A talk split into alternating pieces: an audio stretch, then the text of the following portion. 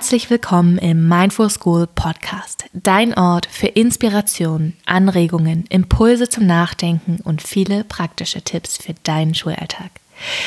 Ich freue mich, dass du eingeschaltet hast. Heute habe ich nämlich Verena Friederike Hasel zu Gast. Verena ist Autorin und Reporterin, arbeitet sonst auch für die Zeit und schreibt dort tolle Berichte.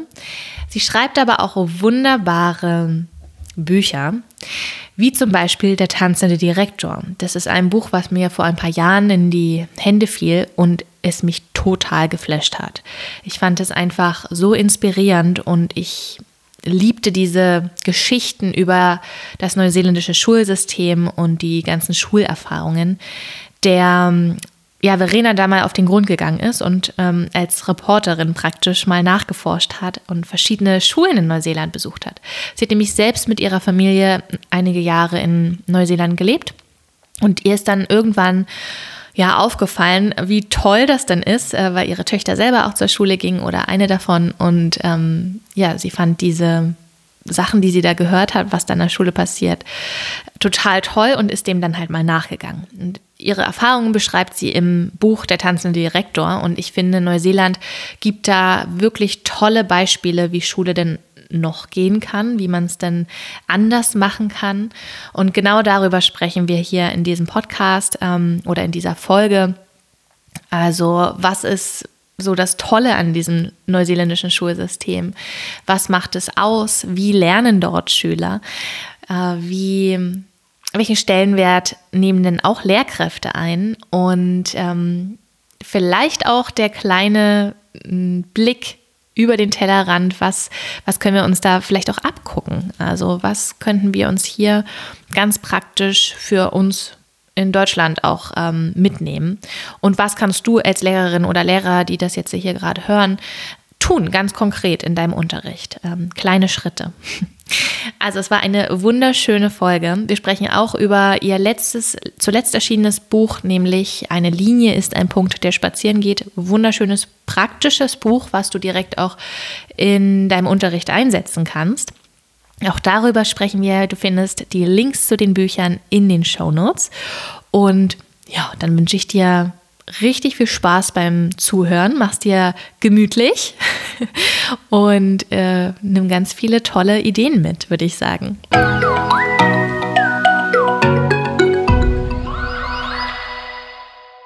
Herzlich willkommen, Verena. Schön, dass du in meinem Podcast hier zu Gast bist und wir heute ähm, miteinander sprechen können. Hallo. Wie geht es dir? Äh, mir geht's gut. Wie geht's dir? Ja, auch. Ich freue mich ja. sehr auf dieses Interview. Ja. Und vielleicht für all die, die dich jetzt hier noch nicht kennen, ähm, magst du gerne mal kurz was zu dir sagen? Was machst du so in deiner Freizeit oder in deinem beruflichen Kontext? Wer bist du? Wo wohnst du?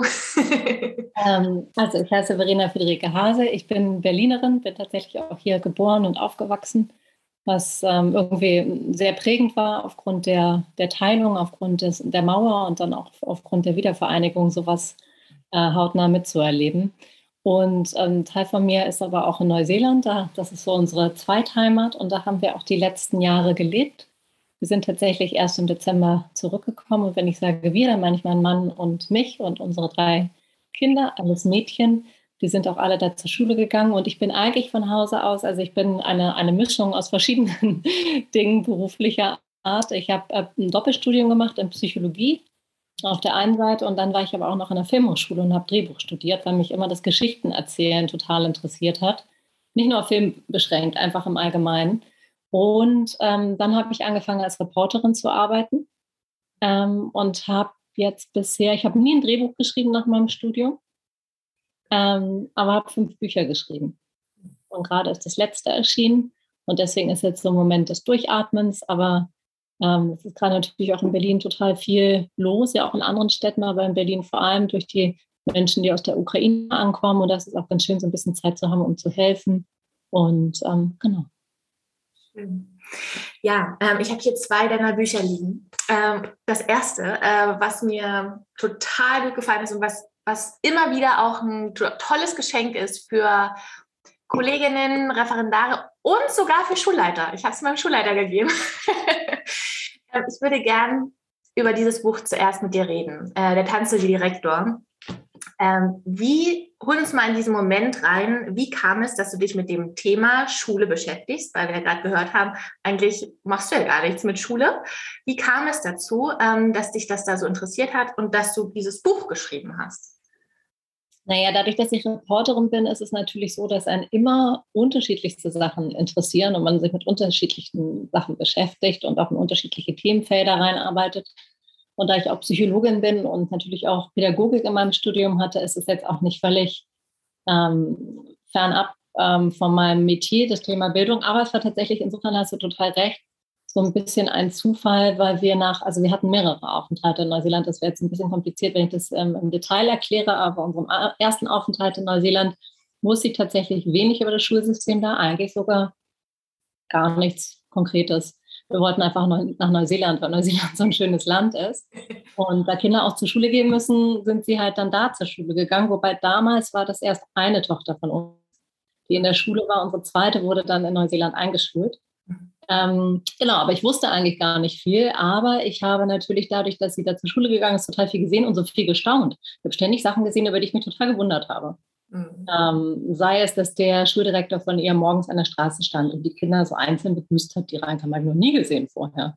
Ähm, in Deutschland haben die Schuldirektoren so viel in ihrem Büro zu tun, dass sie die meiste Zeit da sitzen. Ne? Ja. Oder als ich dann in die Aula ging und da hingen so ganz viele Fahnen an der Wand, weil Neuseeland ja doch ein Einwandererland ist ähm, und Fahnen halt für jedes Land, wo ein Kind herkommt, das an der Schule ist, hing dann auch eine deutsche Fahne für unsere Tochter und andere deutsche Kinder. Darüber habe ich auch gestaunt.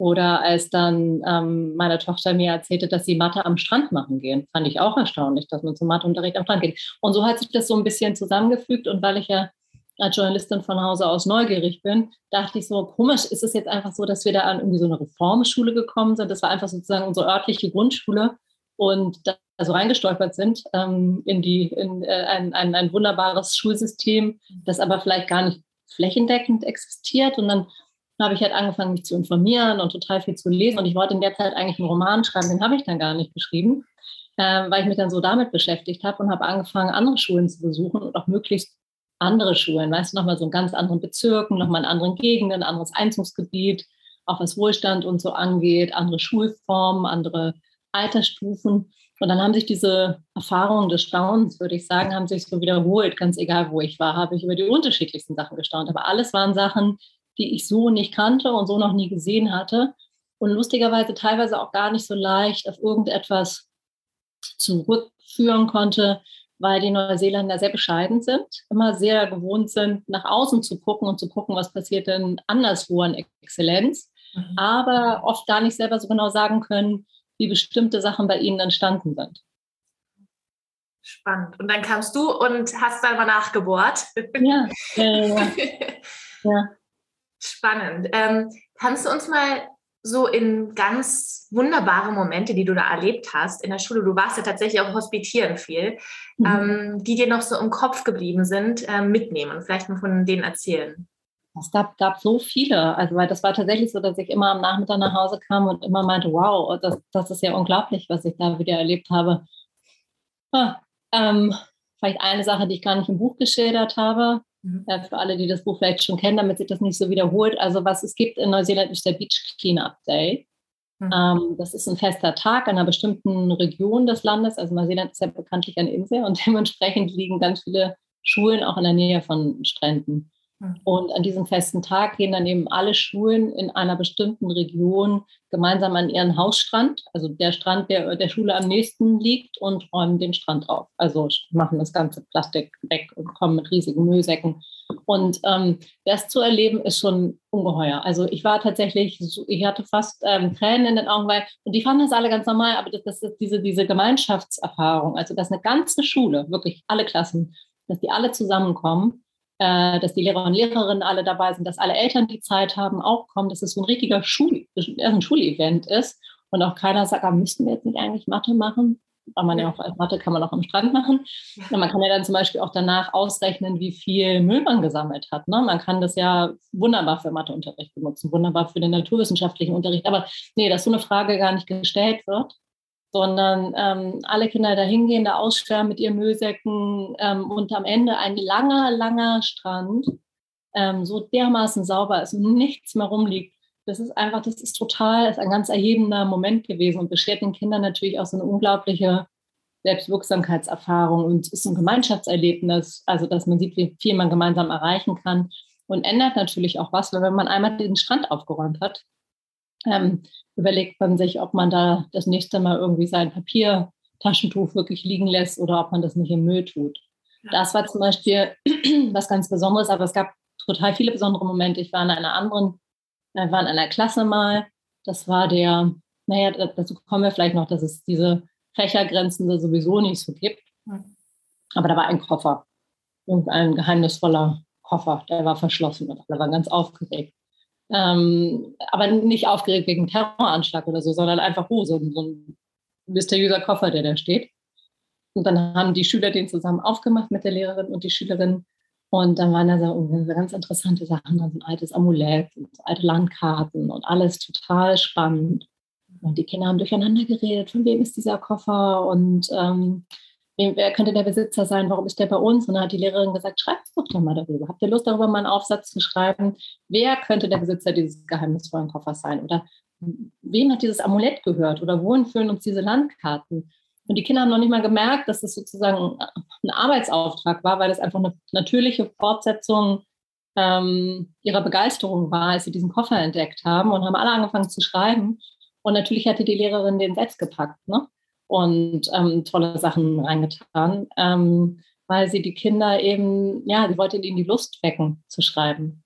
Ähm, das war zum Beispiel auch ein besonderer Moment. Oder weil ich jetzt über Mathe am Strand gesprochen habe, ähm, dass es total normal ist, dass Kinder irgendwie zur Mathestunde losziehen mit ihren Eimerchen und ihren Schaufeln und so verschiedenen Formen, die natürlich alle unterschiedliche Größen haben und dann da Mathe machen. Und dann kann man mit den Flammchen kann man irgendwie wenn man mit Erstklässlern da ist, dann macht man da irgendwie so vier in eine Reihe, fünf in die nächste Reihe und dann zählt man die zusammen und vier und fünf sind neun. Oder wenn man Gruben aushebt, dann kann man das Volumen berechnen. Also da gibt es ja eigentlich auch total viele Möglichkeiten von angewandter Mathematik am Strand. Hm. So schön. Ich könnte, das noch, ich könnte noch die ganze Zeit jetzt weiter ähm, darüber reden. Ich schilder das genauer in dem Buch, also was ja. ich alles so ähm, gesehen habe. Aber ich fand schon diesen fächerübergreifenden Unterricht mhm ähm, dieses ganzheitliche Denken fand ich total besonders. Was ich auch so schön finde in den Beispielen in deinem Buch, dass alles immer versucht wird, mit Emotionen zu verknüpfen. Wie zum Beispiel dieser Sonnenaufgang, ne? dass da irgendwie ein Lehrer mit, einer, mit der Klasse zum Sonnenaufgang gegangen ist, an, an den Strand und den angeschaut hat, um ein Gefühl zu entwickeln und dann das zu nutzen für ein Gedicht oder, ne, oder eine Geschichte oder was sie dann danach schreiben sollten. Oder das mit dem Eisladen. Ähm, so, also es wird immer Lernen, wird immer mit Emotionen verknüpft. Und das war so das, wo ich merke, das ist bei uns ganz selten in, in Deutschland, im Schulsystem. Ja. Was ist dir noch ähm, so aufgefallen? Es ist wichtig, den, den, Kindern so eine gewisse Freiheit dabei zu geben. Ne? Aber auch das, was du meintest, dass der Lehrer mit den Kindern an den Strand gegangen ist und haben sie zusammen den Sonnenaufgang gesehen und so ein schönes emotionales Gemeinschaftserlebnis gehabt. Und dann sind sie in die Schule zurückgegangen und da konnten sie aber wählen, ob sie ein Kunstwerk daraus machen, also etwas malen oder ein Gedicht daraus machen. Ja. Ähm, also welche, welche künstlerische Ausdrucksform ihnen da in dem Moment ähm, näher lag. Das ist, glaube ich, auch ganz wichtig. Aber dieser emotionale Zugang, das, das ist absolut äh, so, aber das ist ja eigentlich auch das macht ja total Sinn, weil man lernt eben am besten, wenn das Herz beteiligt ist. Ne? Man kann sich Sachen am besten merken, wenn es nicht einfach nur Jahreszahlen sind, sondern Jahreszahlen, die einem irgendetwas bedeuten. Und eigentlich kann man, glaube ich, diesen emotionalen Zugang kann man viel häufiger wählen, als man, als man denkt, ne? als einem irgendwie klar ist. Das ist eigentlich immer möglich. Also auch wenn Buchstaben eingeführt werden, das, was du meintest, dass wenn das I eingeführt wird, dass die Lehrerin dann so ein so einen Eisstand gebaut hat. Also improvisiert und ähm, dann haben die Kinder alle eine Eiskugel bekommen und da stand Ice Cream drüber und dann sollten sie dazu dann sagen, wie schmeckt. Und ähm, wenn sie delicious gesagt haben, dann haben sie auch darüber gesprochen, dass es aber mit UU geschrieben wird. Also das, ähm, ja, aber es ist halt ein Erlebnis gewesen. Ne? Es ist nicht einfach nur ein Blatt Papier gewesen, wo man irgendwas hinschreibt und überhaupt gar keine Erfahrung damit verknüpft, sondern es, es war mehr als das. Hast du auch das Gefühl gehabt, dass nicht nur in Grundschulen so eine kreativen Sachen passieren, sondern auch in den weiterführenden Schulen mit Jugendlichen? Ja, also ich muss sagen, ich war weniger an weiterführenden Schulen. Ich habe die auch besucht, aber ich habe den Großteil der Zeit schon in Grundschulen verbracht. Aber das, was ich an weiterführenden Schulen gesehen habe, war ähnlich. Das war natürlich dann auf einem anderen Niveau, dass man dann zum Beispiel im ähm, naturwissenschaftlichen Unterricht nicht einfach irgendwelche, irgendwelche Wissenschaftler durchnimmt, sondern auch gefragt wird, sag mir mal, welcher Wissenschaftler spielt für dein Leben eine Rolle? Wer hat etwas erfunden, was in deinem Leben wichtig ist? Ja. Und ähm, das ist ja ein ganz anderer Zugang. Ne? Ja. Wenn äh, ein Schüler oder eine Schülerin so darüber nachdenkt und denkt, okay, was ist mir wichtig in meinem Leben und welcher Wissenschaftler oder welche Wissenschaftlerin waren dafür ähm, verantwortlich? Mhm. Ähm, ja, also das, das wird da genauso gemacht ich glaube auch, wenn das sozusagen das, ganze Schulsystem fußt darauf, das ist einfach eine andere Haltung, eine andere Art des Herangehens. Das wird ja nicht mit Klasse 7 mit einmal aufgegeben, sondern das, ähm, das bleibt erhalten. Ja. Ähm, und man kann sicherlich einwenden, um jetzt gleich mal ähm, den, äh, des Teufels Anwalt zu spielen, dass äh, neuseeländische Schüler weniger lernen, das glaube ich schon auch, aber sie lernen tiefer. Mhm. Ähm, und ich glaube, das ist etwas, was einfach viel wichtiger ist, weil ähm, wenn man sich anschaut, an viele Sachen kann ich mich nicht mehr erinnern, die ich in der Schule gelernt habe. Und nicht nur, weil die Schulzeit lange her ist, sondern da konnte ich mir wahrscheinlich auch schon nach einer Woche nicht mehr dran erinnern, weil ich es einfach nur auswendig gelernt habe für einen Tag X. Ähm, und was hat man davon? Und wenn man Kindern heute eher beibringen will, wie sie immer weiter lernen, ähm, dann macht es total Sinn, den Kindern die Möglichkeit zu geben, eine Sache, so dieses Deep Learning zu praktizieren. Mhm. Ähm, also zu bohren, in die Tiefe zu bohren, sich ein Thema richtig zu erschließen und damit auch zu lernen, wie man das immer wieder tun kann. Ja. Was glaubst du, was, was hast du vielleicht auf deiner Recherche auch ähm, erfahren? Wie kam es dazu, dass Neuseeland so einen ganz anderen Ansatz hat und vielleicht eher da auch die Qualität eher in Vordergrund stellt als die Quantität? Hm. Oh, das ist ähm, tatsächlich ein, ähm, ein weites Feld. Also vieles, was ich in Neuseeland erlebt habe, gerade was diesen emotionalen Zugang zum Schreiben angeht. Ich weiß nicht, ob Neuseeländer das selber so sagen würden, weil sie das, wie gesagt, nie so für sich so entschlüsselt haben. Aber gehen auf eine Lehrerin zurück, ähm, die sehr viel mit Maori gearbeitet hat, also mit den neuseeländischen Ureinwohnern und mit den Kindern, die in der Schule lange benachteiligt waren äh, oder es immer noch sind, ähm, wenn auch weniger als damals und aus bildungsfernen Familien kam und sie versucht hat, wie kann sie denen das Schreiben und das Lesen nahebringen und dann eben ähm, gefragt hat, welches Wort ist dir wichtig? Und die Kinder ihr ein Wort gesagt haben und sie mit diesem Wort auch ganz viel über die Kinder erfahren hat und sie ihm dieses Wort auf einen Zettel geschrieben hat und gesagt, das ist dein Wort. Teilweise war, waren das auch schlimme Wörter, ne, wenn die zu Hause was Schlimmes erlebt haben. Aber das ist, glaube ich, so, die ist sehr, sehr wichtig geworden in der Pädagogik, diese Frau. Und ich glaube, deswegen war dieser emotionale Zugang immer sehr stark. Mhm. Und das andere ist sicherlich, dass Neuseeland ist ein kleines Land, ist ein Land weit weg von der Welt.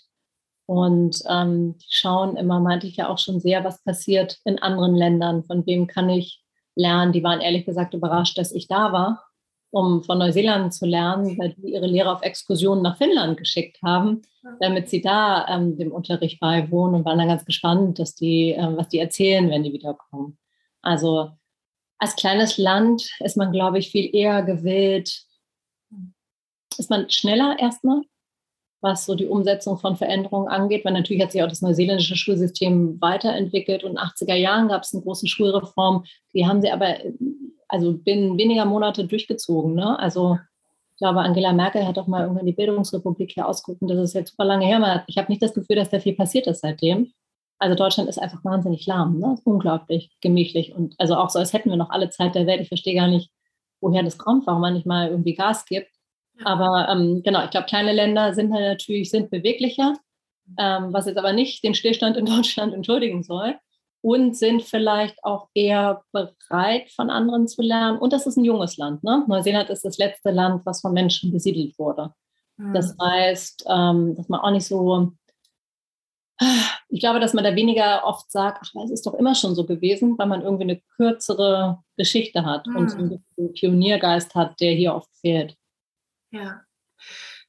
Und hast du das Gefühl, Bildung ist in Neuseeland hat einen höheren Stellenwert als in Deutschland? Mm. Das nicht. Nee, das würde ich nicht sagen. Mm nee, weil ich finde, dass Bildung ja schon ähm, hier sehr ernst genommen wird. Mhm. Mm, aber auf die falsche Weise vielleicht. nee, aber ich würde nicht sagen, dass es einen höheren Stellenwert hat. Nee, es gibt eine andere Auffassung, was, was Bildung ist. Und es gibt eine andere Auffassung, was Lernen angeht, auch was Lehrer angeht. Da gibt es einen viel stärkeren Fokus auf lebenslangen Lernen und Weiterbildung, auch bei Lehrern. Darüber sprechen wir vielleicht noch. Ja. Ähm, das ist anders, aber ich würde nicht grundsätzlich sagen, dass sie sagen, oh, Bildung ist äh, ganz immens wichtig und das ist es hier nicht. Aber ich finde auch wieder, also hier würde man ja auch sagen, Deutschland, Land der Dichter und Denker, Literatur wird wichtig genommen. Ne? Aber die Art und Weise, wie man das Kindern nahe bringt, ist halt trotzdem manchmal nicht so, dass Kinder wirklich dieses Gefühl für Literatur entwickeln. Also in Neuseeland zum Beispiel gibt es viel mehr Autoren und Autorinnen, die Schulen besuchen und erlesen. Ähm, also, dass man wirklich mal jemanden erlebt, der ein Buch geschrieben hat. Gibt es in Deutschland ja gar nicht so viel. Würde sich ja total anbieten. Oder es gibt diese Literaturparaden, die ich auch in meinem Buch beschreibe, das ist wie Fasching, nur dass es eben nicht um Fasching geht, sondern die Kinder sollen sich da wie ein Charakter aus ihrem Lieblingsbuch verkleiden. Machen die Lehrer dann auch. Ähm, an einer Schule waren dann alle mal diese Dalmatiner-Hunde, die Lehrer. Aus super aus. Ähm, und dann gibt es so eine Parade durch die Schule und die Kinder haben auch alle das Buch dabei, das zu ihrem Charakter gehört. Und dann treffen sich alle in der Aula und dann müssen alle aufstehen, die ein Tier sind. Und es müssen alle aufstehen, die irgendwas mit Zauberei zu tun haben. Das sind natürlich dann immer super viele. Also es gibt eine andere Art und Weise, das, was ihnen wichtig ist, zu feiern. Weißt, mhm. weißt du, was ich meine? Ja.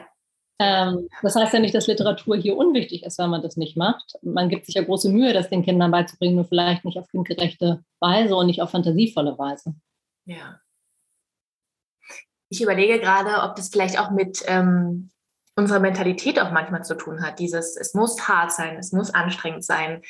Ja. Ähm, und da, wie du sagst, eine andere Haltung auch zu entwickeln, lernen darf ganz leicht sein. Und wir stecken ja aber alle da drin, weil wir es selber ja oft auch so erfahren haben. Und ich glaube, würde man alle, würden alle mal so ein Auslandssemester zum Beispiel in Neuseeland machen und mal was anderes erfahren, dass Schule auch anders sein darf, mhm. dann kommt vielleicht auch wieder so ein Gedanke, ah, okay, vielleicht brauchen wir auch hier was anderes. Vielleicht können wir unseren Kindern was anderes vermitteln, oder? Was meinst du?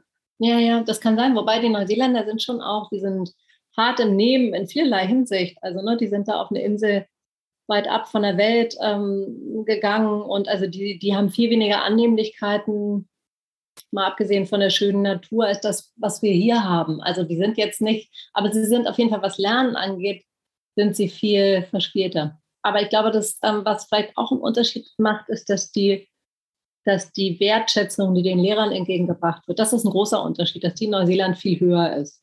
Ja. Und ich glaube, dadurch trauen sich Lehrer viel mehr zu machen und auszuprobieren, was sie vielleicht hier gar nicht wagen würden. Also mein Lieblingsbeispiel ist mal ein persönliches Beispiel. Als da der Lockdown vorbei war, gab es an der Schule meiner Kinder wie wahrscheinlich überall auf der Welt, sind die, haben die Kinder sich schwer damit getan, wieder so früh aufzustehen, weil ja doch im Lockdown viele dann im Pyjama geblieben sind und dann irgendwie wieder in der Schule zu sein. Haben sich natürlich auch gefreut, aber, aber das ist natürlich, ist, der Übergang war nicht ganz einfach für alle. Ähm, gerade nach diesen Tagen im Schlafanzug. Und da haben die Lehrer gesagt, gut, dann machen wir jetzt einen Schlafanzugtag. Dann kommen wir alle im Schlafanzug in die Schule. Und ähm, das haben die Lehrer halt auch gemacht. Die sind in den absurdesten Schlafanzügen in die Schule gekommen. Und ich glaube, das ist sowas, da dachte ich mir so, ja, warum denn nicht? Das ist ja total super. Aber ich dachte mir, und warum würde das in Deutschland, warum würden das, das würden Lehrer hier nicht machen, oder? Was meinst du? Also ein gesamtes Kollegium. Nee, also glaube ich eher warum nicht. das, ja, ich glaube, da ist eher die Distanz auch zu groß. Ne? Also dieses, ich bin der Lehrer und ihr, ihr seid die SchülerInnen. Es ist dann oft so, an vielen Schulen ist es noch so, wir müssen unseren, unsere Maske wahren so ähm, vielleicht auch Angst hat irgendwie, ja. das zu verlieren. Naja, aber vielleicht auch, dass man gewohnt ist, dass man so viel kritisiert wird und dass ja, die ja, sich immer ja. beschweren und so. Und das meinte ich mit dem Respekt, äh, den Lehrern, der Respekt gegenüber den Lehrern ist größer in Neuseeland. Die haben nicht so oft Sorge, dass sie sich einen Zacken aus der Krone brechen, weil ihnen allgemein so viel Anerkennung entgegengebracht wird und dadurch fühlen sie sich freier, mhm. bestimmte Sachen zu tun. Denn ich würde nicht sagen, dass sie generell weniger streng sind als die Lehrer hier. Ähm, sie sind in vielen sogar eigentlich klarer und bestimmter, gerade was so ähm, Werte angeht und so die Einhaltung von bestimmten Regeln, die an Werte geknüpft sind. Aber trotzdem ähm, trauen, sie, trauen sie sich mehr von sich zu zeigen, machen das manchmal auch ganz gezielt, mhm. damit die Kinder ähm, besser lernen können. Ne? Das, mhm. äh, also eine Lehrerin, da war das der Running Gag, dass sie Anleitung nicht versteht und ihrer Tochter immer die Sachen zu Hause nicht zusammenbauen kann. Und dann hat sie die Anleitung immer in die Schule mitgebracht und die Kinder haben das gemacht. Also das ist ja dann sozusagen auch eine Selbstentblößung, die einem Zweck dient, mhm. ähm, dass die Kinder eine, irgendwie eine Motivation haben. Da war gerade das Thema auch Anleitung. Wie erklärt man etwas mhm. ähm, so, dass es jemand anders nachvollziehen kann? Ja. Ähm, das heißt, ich fand eigentlich immer, dass die Lehrer auch viel, die Lehrer und Lehrerinnen viel von sich zu Hause erzählen mhm. und so viel von sich einbringen oder in einer Klasse da sollten alle Kinder aufschreiben, was sie sich für das kommende Vierteljahr vornehmen, weil da die Schuljahre anders unterteilt sind, also deswegen Vierteljahr und nicht Halbjahr. Ähm, und das mit so Klebchen an, an, ans Fenster kleben. Und das hat die Lehrerin halt auch gemacht, was sie sich vornimmt. Mhm. Ähm, dass ihr Schreibtisch, weil die Lehrer so einen eigenen Schreibtisch im Klassenzimmer haben, wo dann auch immer so Kinderfotos hängen und so. Also, und dann hat sie gesagt, sie will den ordentlich halten. Und die Kinder auch alle gesagt, ja, ja, der ist wirklich auch unordentlich und so. Ähm, also, dass die Lehrer sich schon natürlicher einbeziehen in alle möglichen Prozesse. Ja. Hm, spannend. Ähm, wo würdest du sagen, also erstmal, hast du das Gefühl, Lehrer hier in Deutschland wirken belasteter, erschöpfter, müder vielleicht auch manchmal? Oder ähm, ist das auch in, in Neuseeland spürbar? Also, in Neuseeland sind, ähm, ich habe neulich gerade eine Studie darüber gelesen, es ist nicht so, dass die da viel mehr verdienen und auch nicht, dass sie viel weniger Stunden arbeiten. Ich glaube, das ist ähm, weitestgehend ähnlich. Die haben auch viel mehr Geld demonstriert und so. Ähm, insofern denke ich schon auch, äh, dass die belastet sind. Aber es gibt ja Eustress und es gibt ja Distress. Ne? Und ich glaube, dass die Art der Belastung eine andere ist. Und ich glaube, dass so die, ähm, der, der Dreh- und Angelpunkt. Ähm, ich habe mit einer Lehrerin mal über irgendetwas geredet, das hatte damit zu tun, wie viel Einfluss sie auf einen schwierigen Schüler hat und ob dann nicht das Elternhaus viel bedeutender ist und so. Hat sie mich ganz überrascht angeguckt und meinte, nee, ich als Lehrerin ähm, habe da schon einen wahnsinnigen Impact. Mhm. Und das hat sie mit so einer Selbstverständlichkeit gesagt, die hört man hier, glaube ich, selten. Und das sagen auch immer so Umfragen, ne, dass Lehrer gar nicht so an ihre eigene Wichtigkeit ähm, glauben. Und ich habe ja auch sofort vorweggenommen, dass das Elternhaus ja viel wichtiger ist. Und das Elternhaus ist natürlich auch wichtig. Aber ähm, dass die Lehrer und Lehrerinnen da ganz fest daran glauben, dass sie so wirklich wichtige Figuren sind im Leben der Kinder. Und ich glaube, dann kann die Arbeitsbelastung auch groß sein. Das ist natürlich nie schön, wenn die groß ist, aber dann, dann weiß man, wofür man das tut, ne? weil das ist ja die Motivation oder das ist ja die größte, das größte Geschenk, was man bekommen kann ja. Ähm, für diese ganze Arbeit, ist ja, dass man denkt, ich mache einen Unterschied. Ähm, das, was ich tue, macht einen Unterschied und ich habe einen positiven Einfluss auf einen Mensch, der hier heranwächst und der wiederum so wie er ist oder wie sie ist, mal den Gang der Welt bestimmen wird. Ja. Ähm, weil unsere Welt wird morgen so sein, wie unsere Kinder sind. Und ich glaube, ähm, ja, wenn man da das Gefühl hat, dass dass das, was man tut, ähm, eine Sinnhaftigkeit hat und ähm, wichtig ist. Also wenn man diese Selbstwirksamkeitserwartung hat, dann kann man, glaube ich, mit Arbeitsbelastung anders umgehen. Und man muss schon auch sagen, dass die Lehrer in Neuseeland auch, ähm, da gibt es so zwei Sachen, die finde ich doch sehr auffällig, dass die viel mehr so in Netzwerken mhm. arbeiten und denken, also viel mehr Teamwork, sei es, dass sie auch zu zweit im Klassenzimmer sind. Mhm. Oder auch, wenn man sich Facebook-Gruppen anguckt von Lehrern, ähm, die sind äh, so aktiv, die haben so wahnsinnig viele Mitglieder. Und wenn da ein Lehrer schreibt, oh, ich habe morgen Kunst und ich habe eine vierte Klasse und ich will was zum Thema Change machen und mir fehlt irgendwie noch die zündende Idee, kann man sich sicher sein, dass diese Person dann innerhalb von drei Stunden 60 Vorschläge hat mit Fotos und so, was denn andere mal gemacht haben. Also ich glaube, dass Lehrer und Lehrerinnen eher das Gefühl haben, oder nicht nur das Gefühl, dass es tatsächlich so ist, dass sie eher Unterstützung von Kollegen und Kolleginnen bekommen, die auch nicht nur im eigenen Kollegium sind, sondern die sind wirklich im Internet total verbunden alle. Ähm, viel mehr als hier. Ich glaube, das ist gut, ähm, um diese Belastung zu mindern. Und das andere, was glaube ich auch, ähm, auch ähm, hilft, ist das, und das ist jetzt was sehr strukturelles, das kann man hier halt nicht über Nacht verändern, dass die Schulen ihr Geld selbst ver verwalten seit, der, seit den 80er Jahren, seit der großen Schulreform. Ähm, und äh, da sind auch die Eltern einbezogen. Also mhm. Schulen werden vom Kuratorium immer geleitet, dann sitzt der Direktor, die Direktorin drin, Lehrer, Lehrerinnen.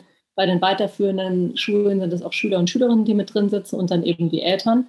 Und die treffen Entscheidungen gemeinsam, was mit Geld und so gemacht wird.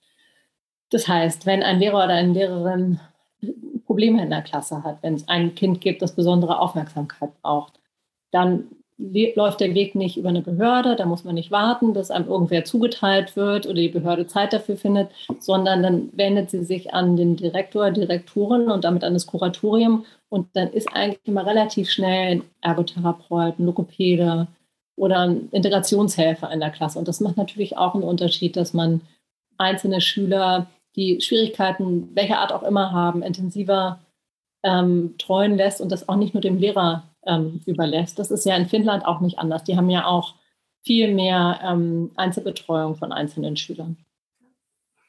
Und ähm, wenn man sich das hier anschaut, was ein Lehrer oder eine Lehrerin alles leisten muss, wow, also das ist, das ist halt, es ist zu viel. Das kann man drehen und wenden, wie man will. Es ist einfach zu viel. Und ähm, deswegen ist es immer so schwierig. Ähm, man muss ja so die Balance halten. Man muss sehen, was man selber machen kann. Und natürlich gibt es viel, was man besser machen kann. Auf der anderen Seite sind aber auch wirklich strukturelle Änderungen nötig. Also, ähm, weil sonst ähm, das ganze System nicht funktioniert.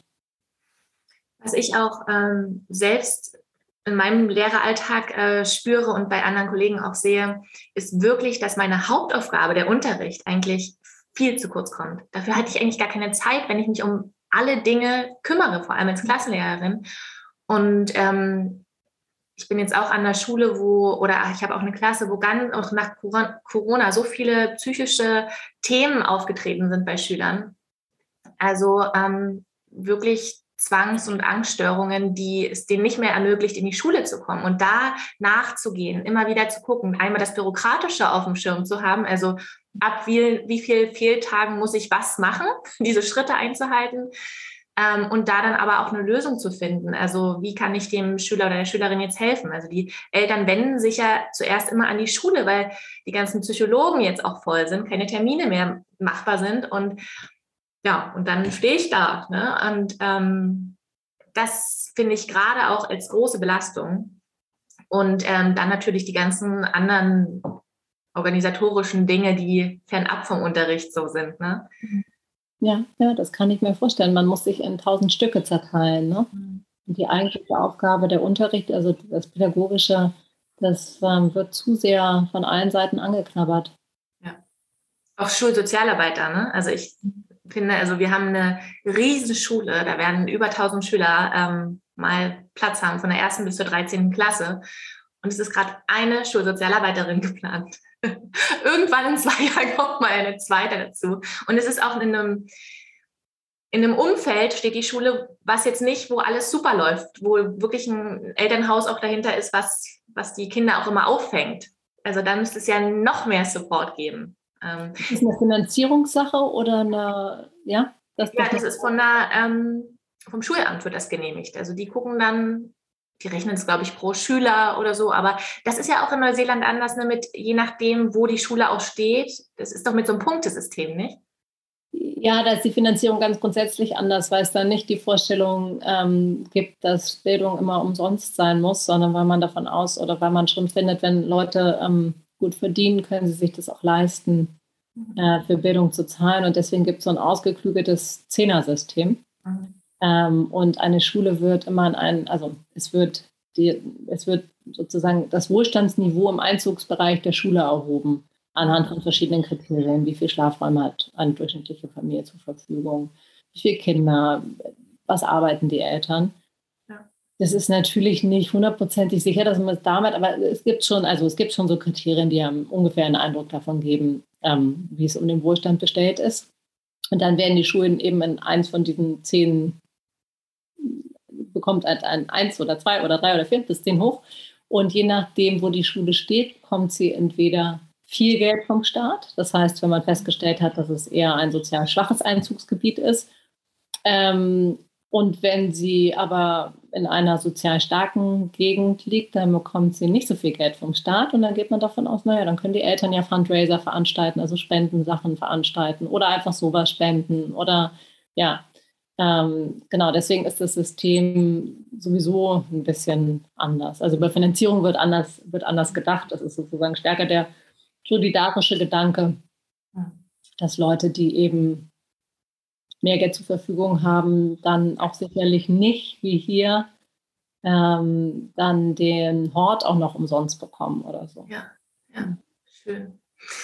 Okay, also wir können uns was abgucken von Neuseeland. Äh, eine, einige Sachen, um ähm, den Lehrerberuf vielleicht auch wieder attraktiver zu machen, ne? mehr, mehr Wertschätzung zu geben und äh, Lehrkräfte da auch in, dahingehend auch zu entlasten. Ähm, welche Rolle hat Achtsamkeit, also Mindfulness im, im neuseelischen Schulsystem gespielt? Hast du da Erfahrungen gemacht? Was beobachtet? Also das steht so nicht im Curriculum drin, ne? dass da irgendwie das Mindfulness eine Rolle spielt, aber es spielt natürlich die ganze Zeit ähm, eine Rolle, mal in geringerer Ausprägung, mal in stärkerer Ausprägung. Also ich glaube, das gipfelt dann, was so der Höhepunkt der Achtsamkeit ist in Neuseeland oder dieses Ansatzes, ist dann etwas, das passiert an vielen weiterführenden Schulen in der, ich muss überlegen, ich glaube in der 12. Klasse, mhm. dass äh, die Schüler, das nennt sich, also ist ein eigenes Fach, Education Outside the Classroom. Ähm, und da gibt es alle möglichen Projekte immer. Ähm, sei es, dass man Newton durchnimmt und dann gehen die Kinder Mountainbiking, um so Newton dann nochmal nachzuvollziehen im eigenen Körper. Ähm, oder ähm, dass sie 48 Stunden, das nennt sich Solo Camp. Oh Gott, ja, das liebe ich. Ich liebe diese Stelle im Buch. 48 Stunden allein im Wald verbringen. Also da war ich nicht dabei, was ja allein sein muss, aber ich habe eine Schülerin getroffen, die das gemacht hatte und auch ihren Lehrer. Ähm, und ja, das ist so, dass die Schüler, ähm, die Schulen treffen so Abmachungen mit Bauern, die viel Land haben. Und dann fährt der Lehrer oder die Lehrerin fährt die Schüler dahin und die haben eine ganz bestimmte Anzahl von Sachen dabei, nicht viel eine Plane, bestimmt, also auch das Essen ist rationiert und so, auch kein Handy, keine Uhr, also das ist ganz wichtig. Auch ganz wichtig, was sie nicht dabei haben.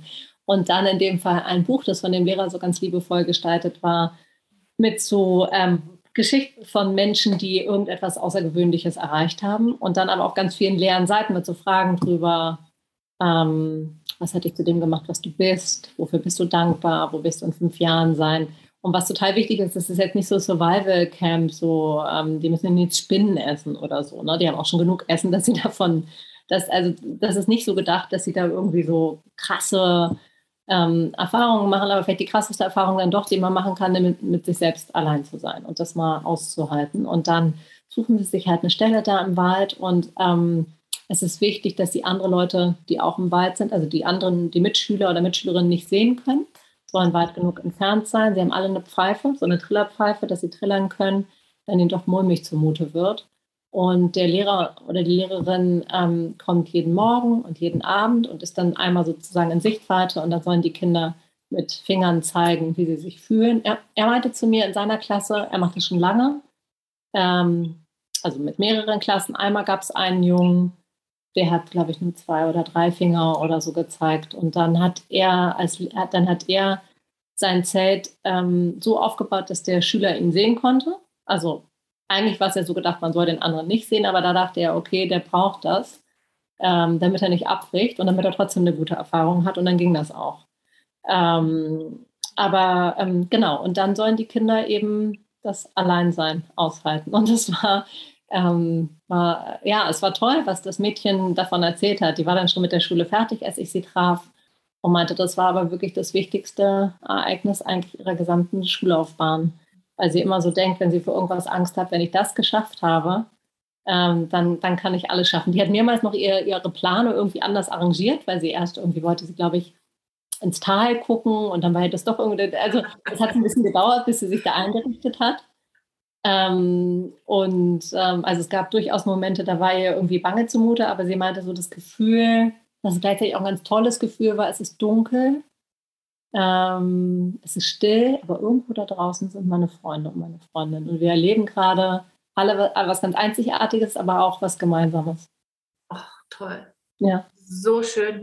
Das ist wie so ein kleines Ritual ins Erwachsenenleben dann. Ne? Genau, genau und so wichtig in der heutigen Welt, wo alles so außen die Reize, die Stimmen, was du zu tun hast, was du nicht zu tun hast, das ist manchmal so schwer, die eigene Stimme ja zu hören und da sich wieder mit, mit sich selbst zu verbinden. Ähm, toll. Schön. Ja, also dem Lehrer, dem hat das auch, also das war schön, auch dieses Buch, das er vorbereitet hat, diese Geschichten, die er darin gesammelt hat. Ja. Das ist, glaube ich, für alle immer eine ganz besondere Erfahrung. Die machen so einen Probedurchgang davor, ähm, weil 48 Stunden sind halt schon lang, ne, dass sie in der, ich glaube, in der 11. Klasse mhm. oder in der 10. Klasse, also auf jeden Fall mit so zeitlichem Abstand davor, dass er sie mal ein, paar Stunden in, auf irgendeinem Ausflug mal alleine lässt und guckt, wie die zurande kommen, dass sie sich so ein bisschen an das Gefühl an das Gefühl gewöhnen. Mhm. Schön. Welche drei Dinge würdest du gern von, du bist ja jetzt wieder in Deutschland, welche würdest du gerne äh, hier nach Deutschland holen aus dem Schulsystem? Oder ja, das können Haltungen sein, Gefühle, vielleicht konkrete Dinge, was auch immer. Hm versuche ich mal eine Mischung zu machen. Also ich finde das ganz toll, dass jede Schule sich Werte gibt in Neuseeland. Das sind so drei bis fünf Begriffe.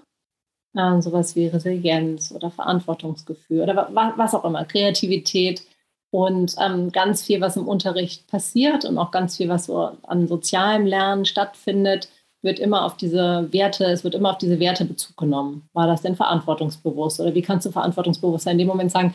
Und das finde ich tatsächlich total gut ähm, weil das gleich so klar macht, an der Schule geht es eben nicht nur darum, ähm, binomische Formeln zu lernen. Da geht es um mehr. Und das gibt dem Ganzen so einen Rahmen. Das finde ich super. Ähm, was ich auch total gut finde, wenn man jetzt an die ganz Kleinen denkt, das ist tatsächlich was sehr Konkretes. Es gibt in Neuseeland die sogenannten Big Books. Ähm, also dazu muss man sagen, das Bildungsministerium in Neuseeland hat immer so eine eigene eine eigene Buchreihe rausgegeben von so ganz vielen kleinen Büchern. Also es gibt nicht eine einheitliche Fibel für alle. Ähm, weil da der Fokus auf individualisierten Lernen ist. Mhm. Und man will eben, dass Kinder ähm, sich ein Buch aussuchen können, ne? also so ihrem, ihrer, ihrer Neigung folgen können und dazu muss es halt Bücher zu unterschiedlichen Themen geben. Der eine interessiert sich fürs Campen, dann will er vielleicht lesen, wie eine Hasenfamilie campen geht. Und ein anderes Kind ähm, liebt Pferde, dann will es etwas über Pferde lesen oder so. Ähm, aber trotzdem muss ja eine Vergleichbarkeit äh, gegeben sein. Ja. Ähm, das bezieht sich jetzt auf die Leseanfänger, sodass man weiß, da werden die und die Buchstaben geübt mit diesem Buch. Und dann damit übt man das und das. Deswegen haben die alle so unterschiedliche Farben. Also als Lehrer oder Lehrerin weiß man, welches Leseniveau da gerade ähm, bedient wird aber trotzdem kann das Kind dann aus Dutzenden von Büchern etwas auswählen, was ihm selbst entspricht. Das finde ich total super. Und dann haben sie aber auch diese Big Books. Das gibt es nicht von all diesen Büchern, aber von einigen von denen und die sind tatsächlich unglaublich groß. Ähm, und das habe ich so geliebt, immer das zu sehen, ähm, weil ähm, muss man sagen, dass die neuseeländischen Schulen auch anders sind, weil das nicht Klassenräume sind, sondern eigentlich immer so kleine Häuser. Die haben natürlich viel mehr Platz in Neuseeland, das kann man nicht übertragen aber dass der Lehrer oder die Lehrerin oft am Ende eines Tages dann aus diesem Big Book vorliest und das Buch aber tatsächlich so groß ist, das steht dann auch wie so eine Art Leinwand, wie so ein Kunstwerk, dass alle Kinder trotzdem die Bilder sehen können. Das sind dann immer ganz große Bilder drin und die sitzen dann alle im Kreis um den Lehrer rum und es ist halt so, wie sich ums Lagerfeuer versammeln und einer Geschichte zuhören. Das fand ich immer ganz zauberhaft. Und dann die dritte Sache ist etwas Abstraktes. Ich würde gerne das Fortbildungssystem für Lehrer und Lehrerinnen hierher übertragen, weil die Fortbildungen total individualisiert sind ähm, und die Fortbildner direkt an die Schulen kommen und über einen längeren Zeitraum mit einzelnen Lehrern arbeiten. Und also einerseits die Lehrer und Lehrerinnen stärker leiten und in gewisser Weise auch formen. Klingt das jetzt blöd? Ja, doch, aber formen. Mhm. Ähm, und auf der anderen Seite ihnen dann aber mehr Freiheit einräumen mega cool, dieser Balanceakt. Das finde ich auch total, weil man denkt oft, und das habe ich schon von anderen gehört, wenn du davon erzählst, naja, da ist das alles so laissez-faire, so macht ja, doch alle so, ne? Aber es gibt ja einen ganz klaren Rahmen. Ja, ja, den gibt es. Das darf ja. man auch nicht, ähm, das da, also das, die Lehrer lassen das sozusagen leicht und einfach erscheinen, ne? Aber auch wenn sie, wenn sie, äh, wenn sie Gruppenarbeit machen, dann haben sie vorher vom Fortbildner, weißt du, dann gibt es die neuesten Erkenntnisse, arbeitet man besser in Dreiergruppen oder und ist es gut, Leistungsniveaus zu mischen in Mathematik oder ist es eher, haben wissenschaftliche Erkenntnisse gezeigt, dass das nicht so gut ist und dann haben die Lehrer auch genau auf ihrem Zettel stehen, äh, wer welches Leistungsniveau hat. Also weil auch wenn sie nicht so bewerten, dass die Kinder das merken und nicht diese Zeugnisse ausgegeben werden mit Noten, bewerten sie trotzdem die ganze Zeit. Also und sie wissen es, so dass sie dann auch die Gruppen gezielt kombinieren können. Also man würde dem neuseeländischen Schulsystem total Unrecht tun, wenn man sagen würde, es ist laissez-faire. Ja. Das ja, ist ja. wirklich überhaupt nicht. Das ist halt einfach total anders strukturiert. Es gibt so acht Leistungsniveaus, die Kinder im Laufe einer Schulzeit durchlaufen. Also bis sie dann fertig sind mit der Schule, ganz fertig. Und es ist insofern individuell, dass man weiß, dass manche Kinder eben bestimmte Leistungsniveaus schneller erreichen als andere. Mhm. Und deswegen gibt es auch nicht diese Noten, nicht dieses Zeugnis so hier und da. Ähm, aber ähm, es ist trotzdem sozusagen die ganze Zeit klar, auf welchem Leistungsniveau gerade ein Kind arbeitet. Und natürlich auch, wo es eigentlich sein sollte. Und dann wird halt geschaut, was man tun kann, um es zu fördern. Das finde ich super wichtig. Ich bin ja ähm, auch an der reformpädagogischen Schule und da habe ich auch manchmal das Gefühl, dass an solchen Schulen, da sind schon tolle Ideen, mhm. aber genau dieser Punkt wird oft unter den Teppich gekehrt. Also wir haben ja Lernbüros, wo das Jahrgangsgemisch, dann kommen die dann und ähm, gehen zum Beispiel ins Lernbüro Englisch und machen da ihre Bausteine. Aber wenn ich 150 Schüler ständig habe, die da wechseln und alle kommen, wie sie wollen, dann fällt mir das so schwer, da zu wissen, wo jemand wo ist. Wer überspringt eine Station? Ähm, wo müsste ich nochmal nachhaken? So, also weißt du, das ist diesen Überblick ähm, ja, zu behalten und wirklich zu spüren, wer braucht was. Und dann das geeignete Material auch zu haben, zu sagen, ja, mach doch mal mit dem, ohne stundenlang, tagelang daran zu sitzen und das selber zu erstellen. Ja, ja, ja. Spannend. Also das ist immer wieder so ein Balanceakt, der es gibt ja schon einige richtig tolle Schulen, auch neue Schulen, die sich auf neue Wege begeben, aber ich glaube, das darf man nicht vergessen, damit äh, mitzudenken. Ne? Ja, ja, ja.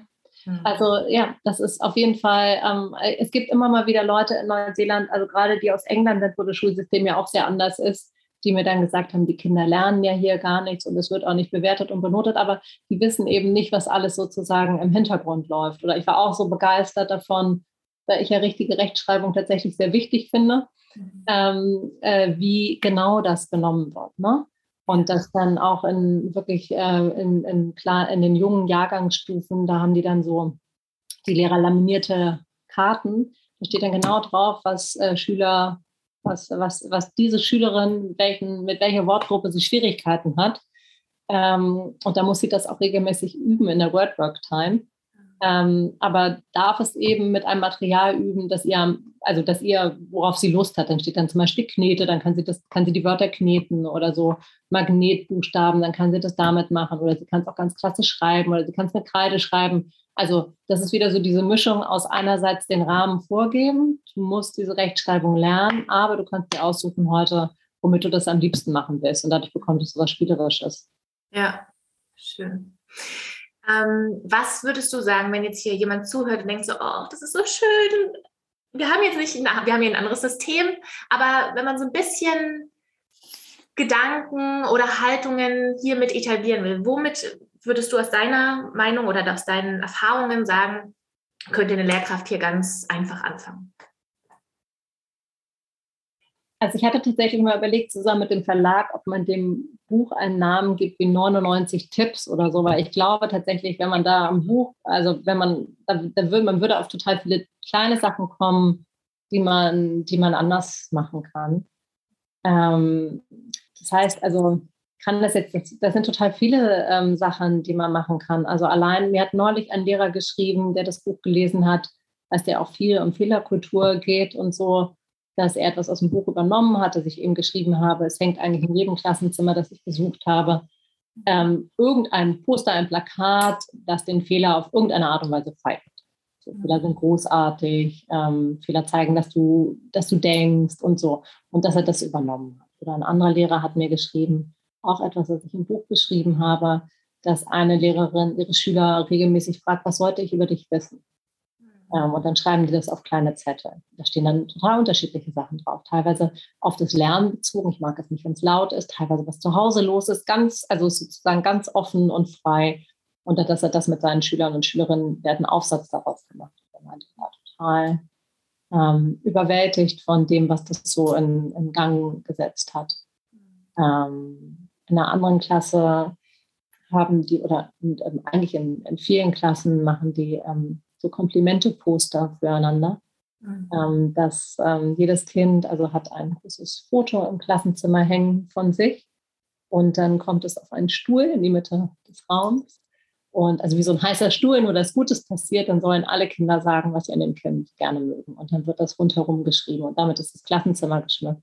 Also es gibt total viele kleine Dinge, mit denen man ähm, ja, sich so auf den Weg machen kann. Ja. Auch sich zu erlauben, vielleicht outside of the box zu denken ne? und so kreativ und spielerisch das anzugehen. Mhm. Oder vielleicht sich auch verletzlich zu machen, indem ja. man zum Beispiel sein, seine privaten Empfindungen auch teilt, so sagt, dass man selber von etwas hält oder wie man das machen möchte, ne? was ja. du am Anfang erwähnt hast. Voll schön. Oder Teamarbeit, sich mit anderen zusammenfügen und da ähm, ja zusammen sich austauschen. Ich glaube, dass wirklich dadurch Erleichterung ähm, geschehen kann. Ja, und also grundsätzlich, das sagtest du ja auch schon, nicht davon ausgehen, dass Lernen ein Kampf sein muss, ne? Ja. Ähm, dass man da durch muss, sondern immer davon ausgehen, ähm, dass man es schaffen kann, eine Atmosphäre zu erzeugen, in der gerne gelernt wird. Ja, genau. Aber da auch freier zu werden, ne? in dem, was, was, was möglich ist. Also an einer Schule haben dann zum Beispiel die Jungs, die, ähm, das war dann schon in der höheren Klasse, die so keinen Bock, so wenig schreiben, denen hat die Lehrerin dann gesagt, sie sollen einen Blog machen mhm. im Internet. Und das fanden sie dann wiederum total gut. Also ich meine, das ist jetzt schon ein paar Jahre her. Heute wäre das wahrscheinlich schon wieder ein anderes Format als äh, ein Blog. Aber dass man den Kindern irgendwie auch so die Möglichkeit gibt, das Ausdrucksmittel zu finden, das ihnen entspricht. Und da dann vielleicht gibt, aber trotzdem darauf Wert legt, dass sie eben das machen, was sie eben lernen sollen. Aber ja, ja. es gibt unterschiedliche Wege zum Ziel. Ja, ja. Mega schön. Was glaubst du ähm, aus deiner Wahrnehmung, wie sich das Schulsystem hier in Deutschland, ob es sich verändern wird und wie ein, ein möglicher Weg vielleicht aussehen könnte? Hast du da so eine Idee? Also ich glaube, wir brauchen eine Bildungsrevolution. Ähm, und ähm, ich finde es super, ähm, mich so mit Leuten kurz zu schließen, die ähnlich darüber denken. Und ich glaube, wir müssen wirklich sowas auf den, auf den Weg bringen. Wir müssen, wir müssen im 21. Jahrhundert ankommen. Das ist ja auch überhaupt nicht, man kann ja auch gar nicht sagen, wenn man sich so durchliest, was äh, die OECD, was, was die Bildungsleute da ähm, schreiben, schon seit Jahren, da muss man ja eigentlich sagen, dass, da müsste Deutschland sich eigentlich schämen, ne? dass man so hinterher ist. Das ist ja auch gar nicht so, dass das verrückte Forderungen sind oder total utopisch oder so. Das ist ja, man muss noch nicht mal bis nach Neuseeland gehen, um zu sehen, dass bestimmte Sachen Realität ähm, sind. Ja. Hm. Es ist so schwierig, ne, weil ähm, die Eltern, die, deren Kinder jetzt in der Schule sind, mhm. so eine Reform dauert ja ewig und bis die durchgesetzt sind, sind die Kinder wieder raus und dann ist es den Eltern vielleicht auch egal. Wenn sie sagen, ja, meine Kinder sind jetzt raus. Und ja, ich weiß gar nicht, ob eine Reform wirklich so ewig dauern muss. Also das ist ja auch so eine Vorannahme, ne? dass man sagt, ach, sowas dauert. Das muss, glaube ich, gar nicht dauern. Das muss halt nur konsequent gemacht werden. Ja. Ähm, und ich glaube wirklich, was uns im Wege steht, ist der Bildungsföderalismus. Ja. Da bin ich überhaupt kein Fan von. Ganz im Gegenteil, den sollte man lieber heute als morgen abschaffen, weil der uns davon abhält, so einen Masterplan zu entwickeln. Und den brauchen wir wirklich.